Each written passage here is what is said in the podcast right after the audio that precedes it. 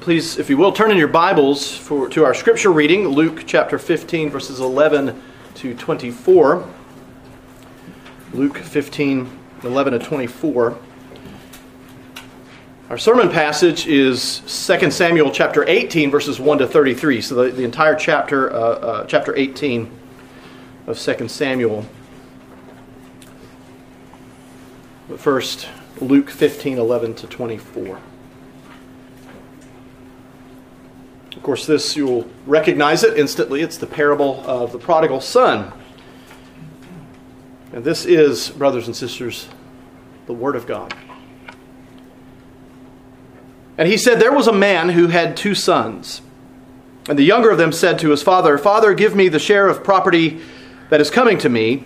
And he divided his property between them. Not many days later, the younger son gathered all he had and took a journey into a far country, and there he squandered his property in, rec- in reckless living. And when he had spent everything, a severe famine arose in that country, and he began to be in need. So he went and hired himself out to one of the citizens of that country, who sent him into his fields to feed pigs. And he was longing to be fed with the pods that the pigs ate, and no one gave him anything. But when he came to himself, he said, 'How many of my father's hired servants have more than enough bread, but I perish here with hunger? I will arise and go to my father, and I will say to him, Father, I have sinned against heaven and before you. I am no longer worthy to be called your son. Treat me as one of your hired servants.' And he arose and came to his father. But while he was still a long way off, his father saw him and felt compassion, and ran and embraced him and kissed him. And the son said to him, 'Father, I have sinned against heaven and before you. I am no longer worthy to be called your son.' But the father said to his servants, 'Bring quickly the best robe and put it on him, and put a ring on his hand and shoes on his feet, and bring the fattened calf and kill it, and let us eat and celebrate.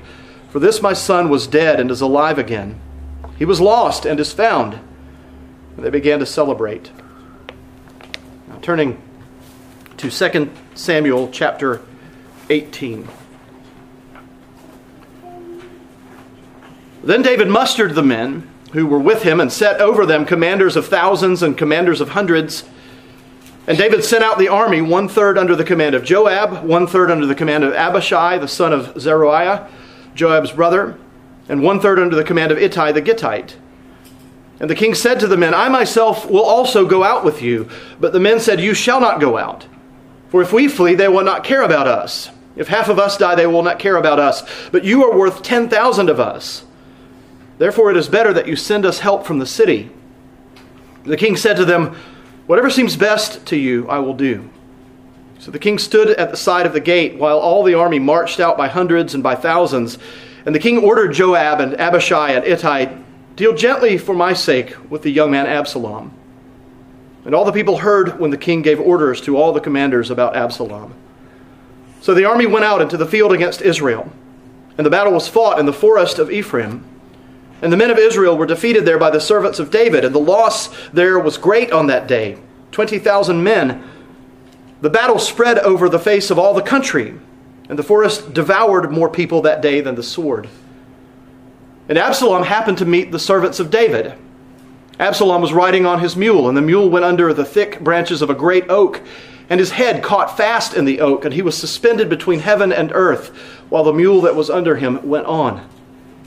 And a certain man saw it and told Joab, 'Behold, I saw Ab- Ab- Ab- Absalom hanging in an oak.' And Joab said to the man who had told him, 'What, you saw him? Why then did you not strike him there to the ground? I would have been glad to give you ten pieces of silver and a belt.' But the man said to Joab, 'Even if I felt in my hand the weight of a thousand pieces of silver, I would not reach out my hand against the king's son. For in our hearing the king commanded you and Abishai and Ittai, for my sake, protect the young man Absalom.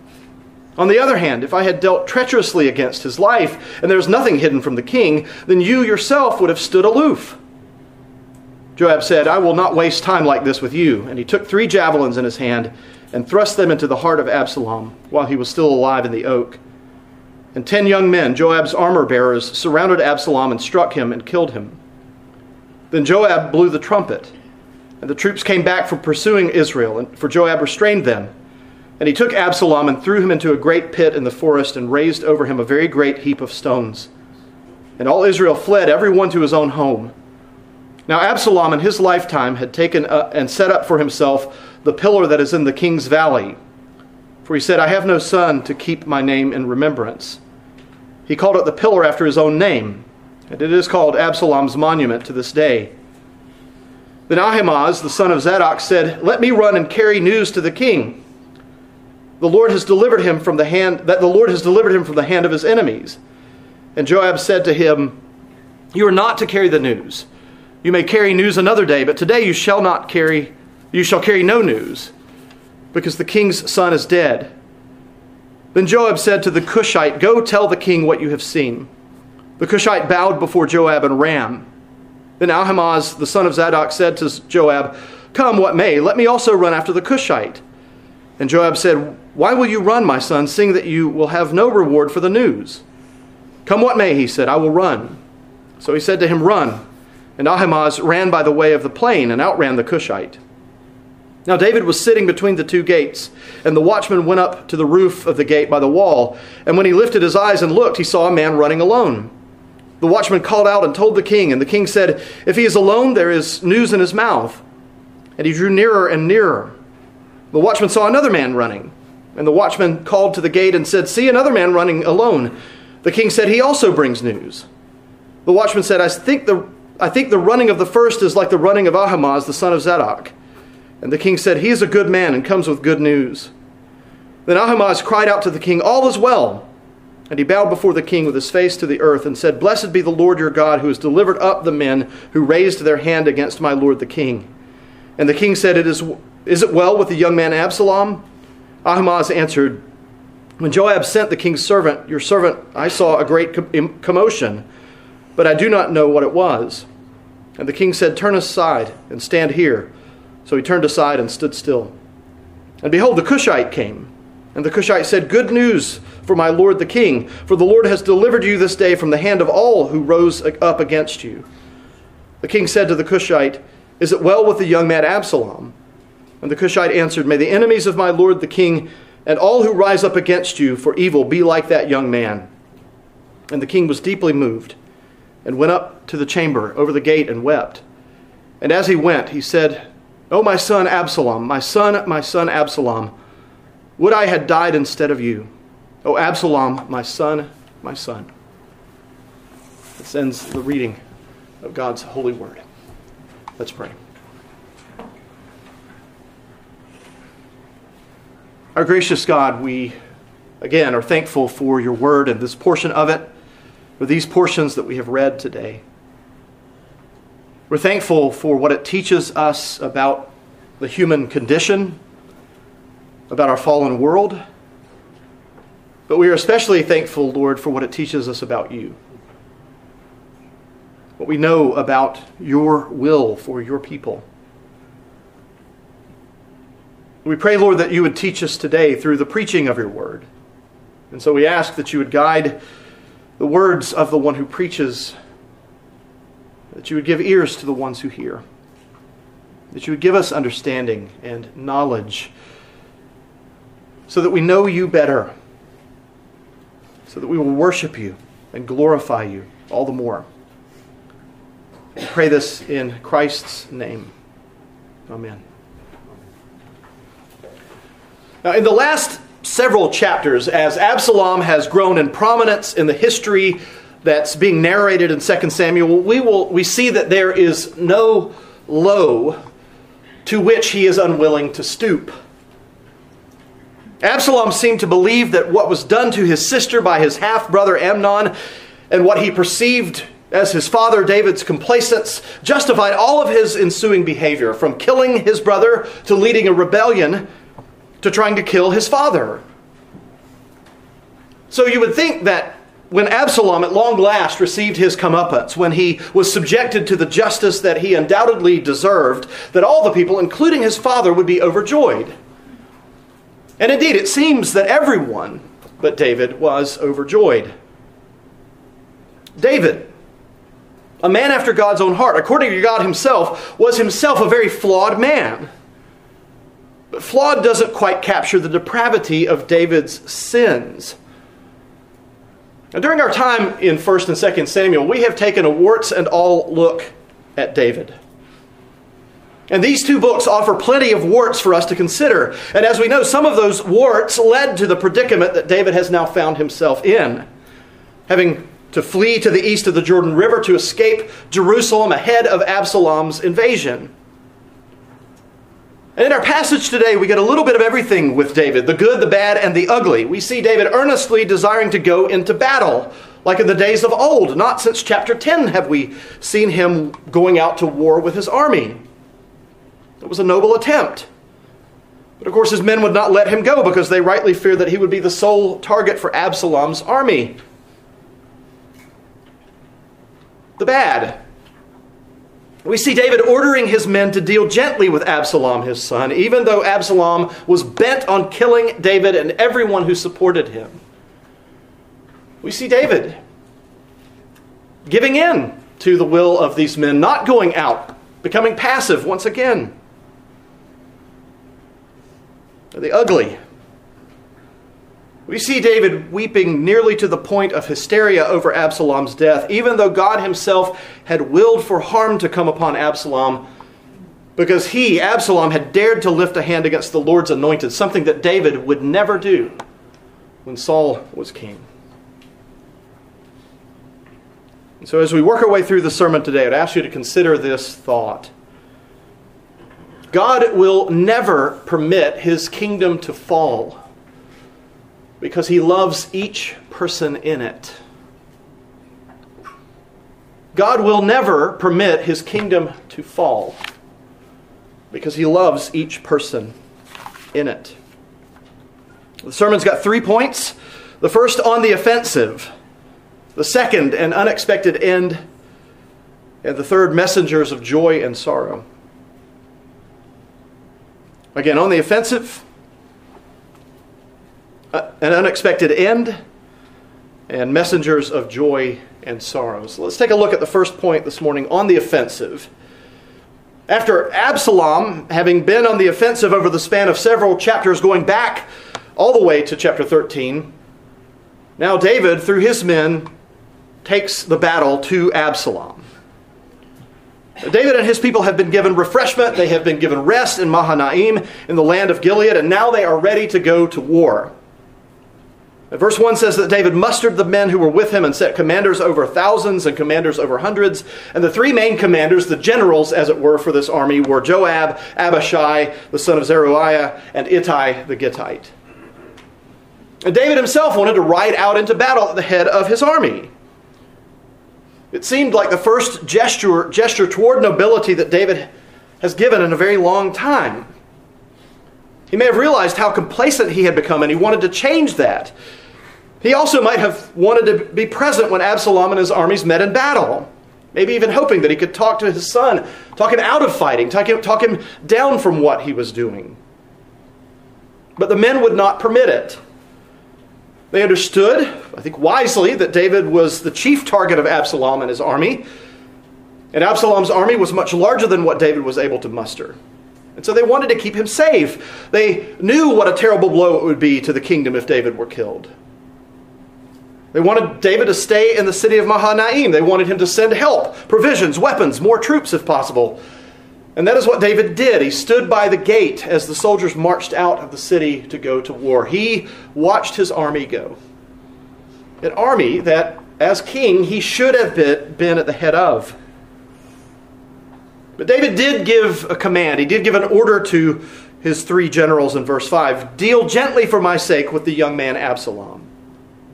And the author goes on to say that all of the people who were around heard this order to the three generals.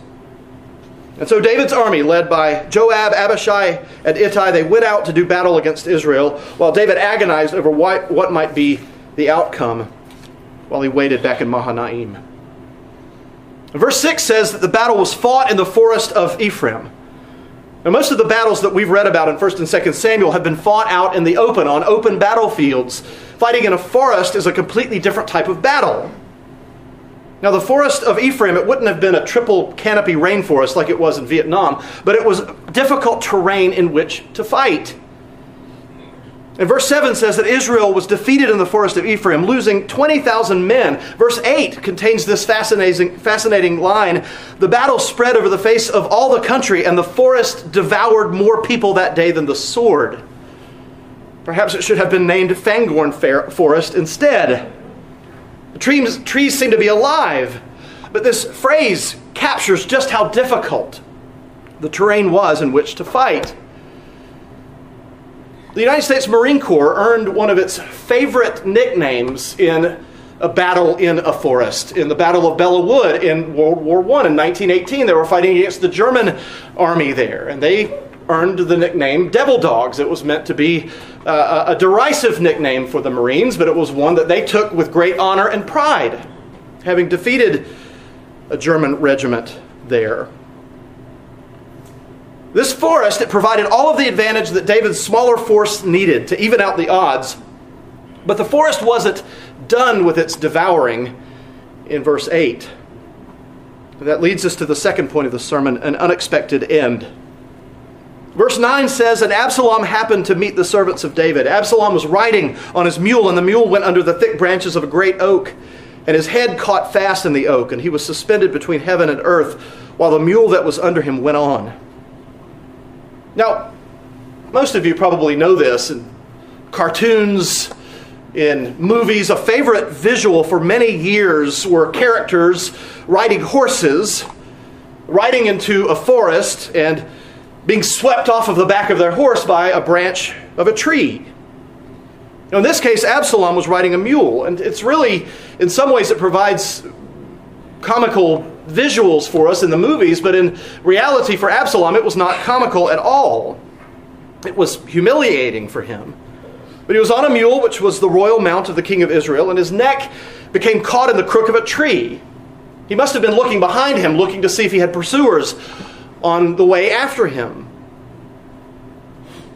His mule kept going forward, and Absalom was left suspended several feet off the ground. The tree, in a sense, devoured Absalom too. Now, a certain man, as verse ten puts it, saw it, and he told Joab, behold, I saw Absalom hanging in a tree. And Joab was incredulous. Why didn't this man strike Absalom to the ground, killing him? Joab tells the man he would have given him ten pieces of silver and a belt, a belt probably indicating some sort of higher rank. But the man flatly refused. The man showed great courage. He said, even if I felt in my hand the weight of a thousand pieces of silver, I would not reach out my hand against the king's son.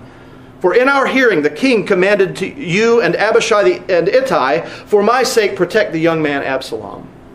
And then the man goes on to say that in verse thirteen, that if he had killed Absalom, King David would have known about it because he knows about everything. And if he had done so, Joab, who wanted this man to kill Absalom, he would have stood aloof, meaning he would have just stood by while David had this man executed. This man knew that it wasn't his place to defy a command of the king. And Joab expresses contempt for the man in verse fourteen, saying that he won't waste any more time on him. And then Joab took matters into his own hands. He's picked up three javelins and he thrust them into the heart of Absalom while he was still hanging in the tree. And ten of Joab's men surrounded Absalom, and they struck and killed him. And that was it. Joab's reign, Absalom's reign was over. Joab blew the trumpet, and his troops stopped pursuing Israel. Joab and his men took Absalom and threw him into a great pit in the forest and raised a large mound of stones, and the men of Israel's army fled home. The forest devoured Absalom. Now, Dale Davis, citing other scholars, makes the point that Absalom's burial is that of an accursed man. And he points to passages like Achan being buried under a pile of stones in Joshua chapter seven, verse fifteen, and the king of Ai in Joshua eight twenty-nine, who was hanged in a tree and then covered with a large pile of stones. And there are several other Old Testament references which indicate, yes, being buried under a pile of stones, that is the burial of a man who is accursed. You see, Absalom had dared to raise a hand against the Lord's anointed, and he paid a severe price for it. And the author leaves an epitaph about Absalom in verse eighteen, saying that he had set up a monument for himself in the King's Valley, because apparently by that time his sons had, had all died, and it was the only way that Absalom believed he would be remembered. Now, Joab's defiance of David's command, it probably raises some questions for some of you. Maybe all of you are wondering, wait a minute, how do I understand what Joab did? Is he the bad guy? Was Joab right or wrong to disregard what David had said? Well, this is one of those instances when both the young man who obeyed David's command and Joab who disobeyed, I think, were correct. The man, probably a junior foot soldier, acted according to his station and his knowledge. He was loyal and obedient to the king. He did what he was supposed to do. What Joab said that he should have done in striking Absalom down and killing him, that was above his pay grade. Joab's rank and station made him privy to more information. He knew that David's order not to deal harshly with Absalom was an unlawful command. He knew that Absalom would tear the kingdom apart. He understood that Absalom would never stop trying to kill David.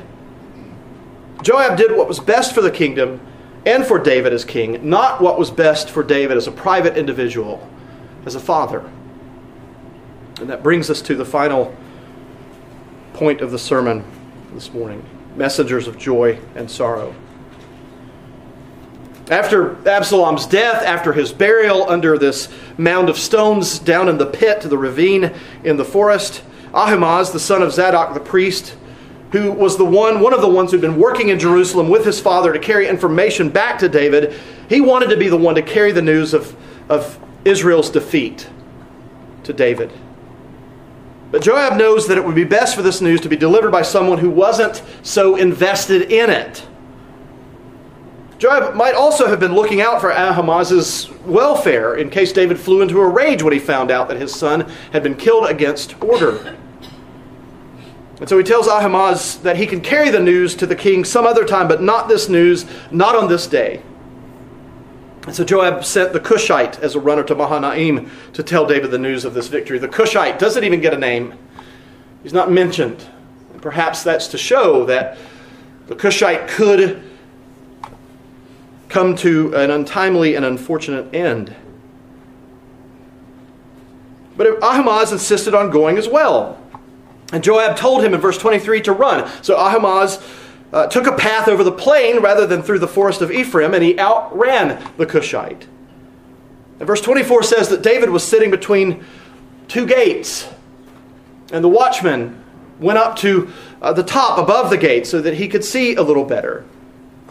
You may remember from our time in the book of Ruth that the gates to ancient cities were actually elongated openings that had an, an outer gate and an inner gate. And between those two gates, there was a space where people could sit. There were benches upon which men could sit. There was a great deal of business that was conducted in the city at the gate.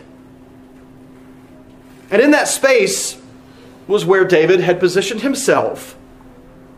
He was waiting there because there would be the place where he would get the news. There was no doubt that he was anxiously awaiting news about the battle, but most importantly for him, he was awaiting news about his son.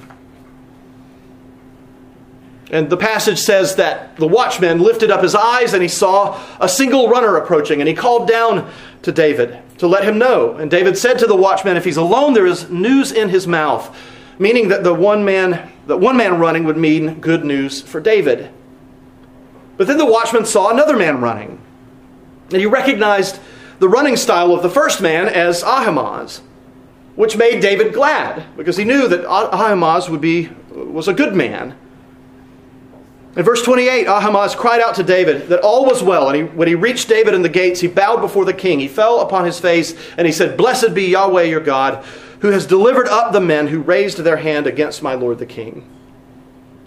But rather than rejoicing at this news, David asks about the only thing that really interested him. He asks about Absalom. This is the indicator that what Joab, Joab had done was the right thing to do. David doesn't care about the kingdom. David only cares about his son. But as the Lord's anointed, the king of God's people, he can't do that. Not right now. He must have the kingdom as, as his first priority. It's understandable that as a father he would be concerned about his son, but Absalom was more important to him than anything else. And in response to David's question, Ahimaaz equivocates. When Joab sent the king's servant, your servant, I saw a great commotion, but I don't know what it was. I didn't see. I don't know was the way that Ahimaaz responded. But there's no way that Ahimaaz did not know that Absalom had been killed. At that point, he was probably wishing he had listened to Joab and let the Cushite go first. Let him go alone, perhaps, to carry the news to the king. And around that time the Cushite arrived and said to David, "Good news for my lord the king, for Yahweh has delivered you this day from the hand of all who rose up against you." Again, David reveals the priorities of his heart when the first thing he asked the man was, "Is it well with the young man Absalom?" And the Cushite did not mince words in response. "May the enemies of my lord the king and all who rise up against you for evil be like that young man." David then knew that Absalom, his son, was dead. And the last verse of chapter eighteen says, "And the king was deeply moved and went up to the chamber over the gate and wept. And as he went, he said, 'O my son Absalom, my son, my son Absalom, would I had died instead of you, O Absalom, my son, my son.'"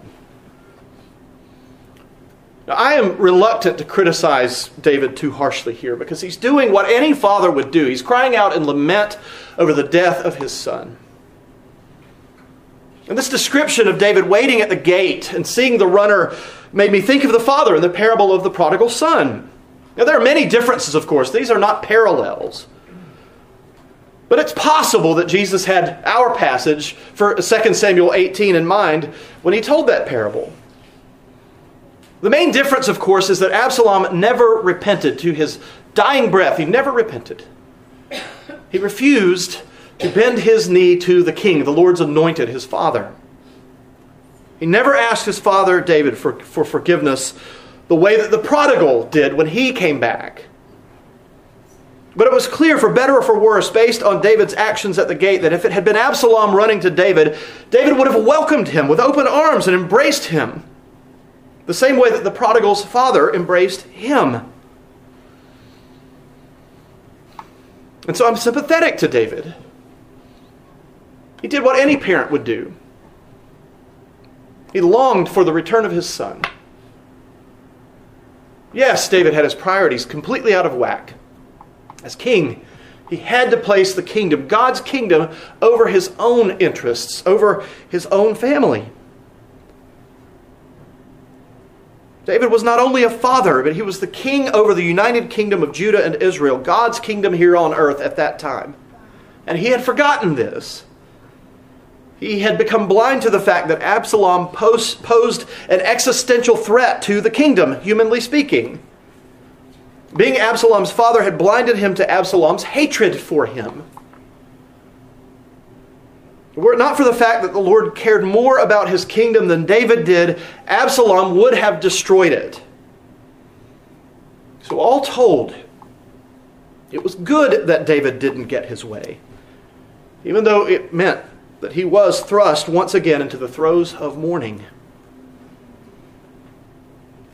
And in his mourning, in his weeping over the death of his son, David realized, I'm sure, that he was still, David was still suffering the consequences of his own sins and crimes. Those words uttered by the prophet Nathan back in chapter twelve, verse ten, would never leave his mind. "Now therefore the sword shall never depart from your house." And this knowledge, too, must have added to his grief. In a sense, then, just like his brother who died just after his death, Absalom, too, died because of his father's sins. But as Dale Davis makes very clear in his commentary, this does not absolve Absalom from his own responsibility. Absalom, too, is guilty. Absalom, too, sinned. He is responsible. But David is too. And David has a prior responsibility because of his superior position.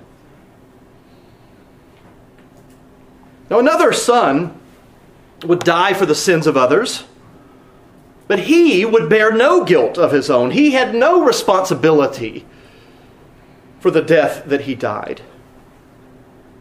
Jesus, the Son of God, died for our sins by taking them on himself on the cross. Though he never sinned, he became sin. In that sense, Jesus was a prodigal. He became a prodigal. He left his father's side. He did so according to the perfect will of his father. He came here to earth. He never once sinned a single time, and yet he became that prodigal son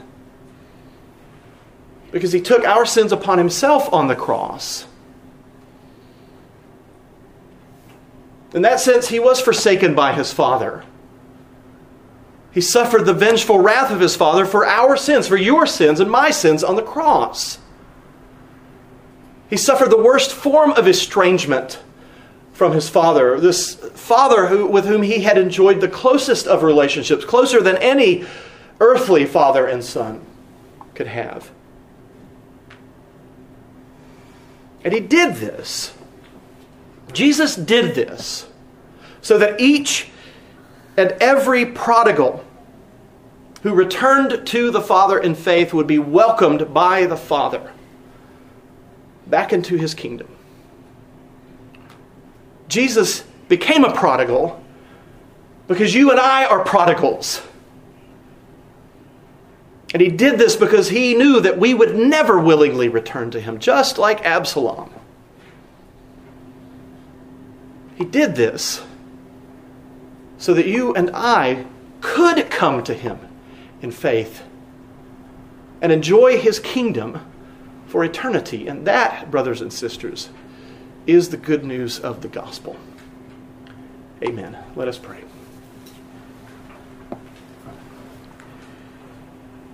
Our gracious God, we are thankful because but for your grace, we too would be the prodigal who never returned, who did not come back. And so we are thankful that your Son, our Lord Jesus Christ, was willing to leave his position of authority and power at your right hand, to come to earth. And though he never once sinned, to die the death of a sinner because he took upon himself all of our sins. We, O Lord, are like Absalom. We would never have, of our own wills,